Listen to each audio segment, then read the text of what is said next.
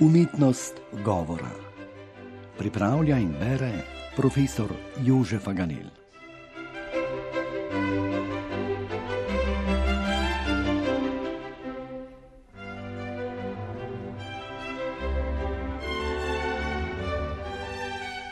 Dober dan, dobri ljudje. Če si vas, ki vas zanima retorika, dovolim nagovoriti v smislu Ciceronovega izreka Nemo orator nisi vir bonus. Gre za govornika in ne za govorca, kot je danes zelo moderno. Govorec je vsakdo, ki govori ali se pogovarja, bodi si svojo mamo, svojim možem, prijateljico ali pa bere vesti na radiju ali televiziji. Govornik pa je tisti govorec, ki z besedo poslušalce prepričuje. Spet se moram zagovornikom teorije spola opravičiti zaradi odsotnosti ženskih oblik obeh samostalnikov. Govorka ima neestetske slušne konotacije.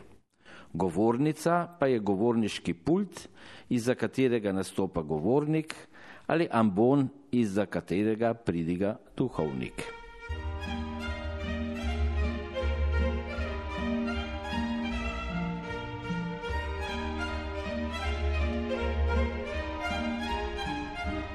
Govorne vrste razčlenjujejo različne oblike prepričevanja z besedo.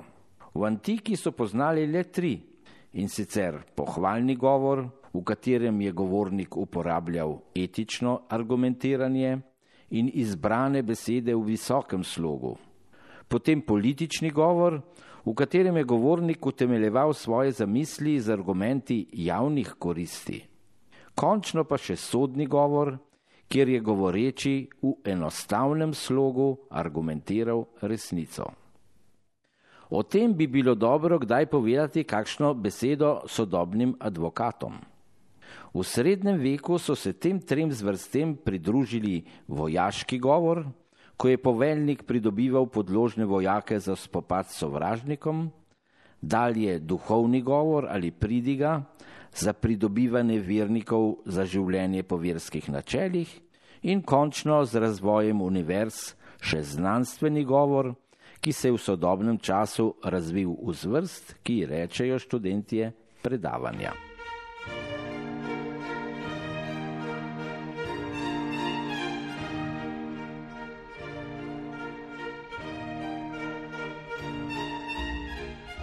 Mimo grede naj ob tem omenim, da imamo slovenci bogato govorniško izročilo. Če omenim samo peteroknižje Sacrum Promptuarium primorskega kapucina Janeza Svetokriškega iz 17. stoletja.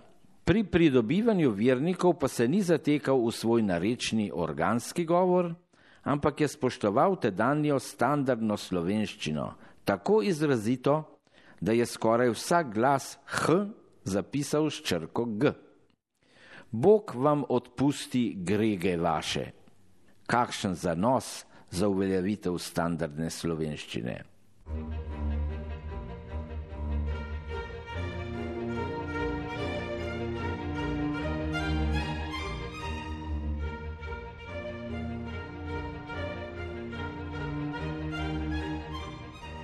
Sodobna retorika pozna precej več govornih vrst, ki jih lahko razdelimo v štiri skupine.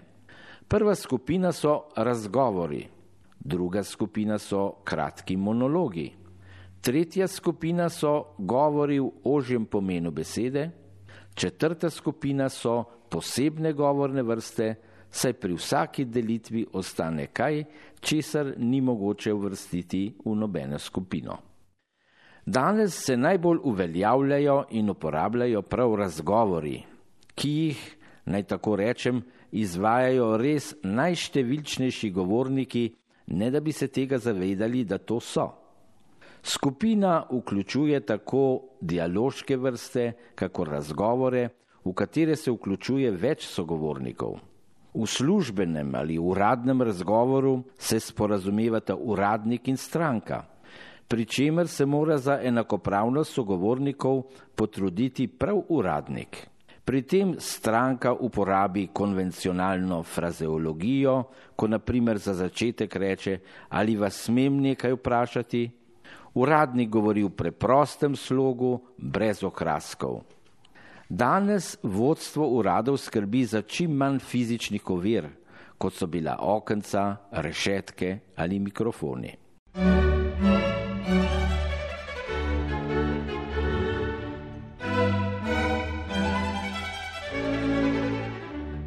Med nadvse množično zvrst sodijo ankete, ki so namenjene ugotavljanju javnega mnenja.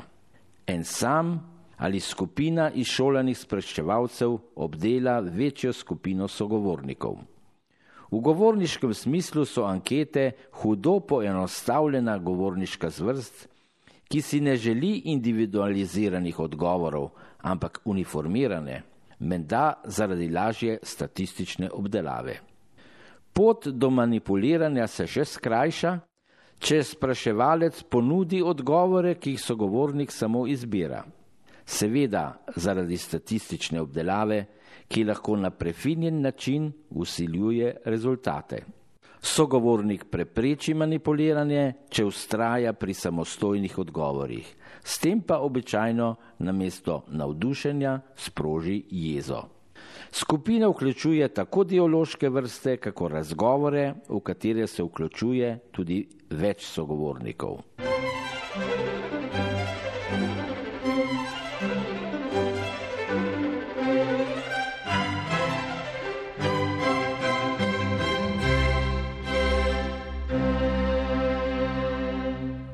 Na sporidu je bil jezikovni kotiček, ki ga pripravlja profesor Jožef Aganel. Uredništvo Lucia Townshend.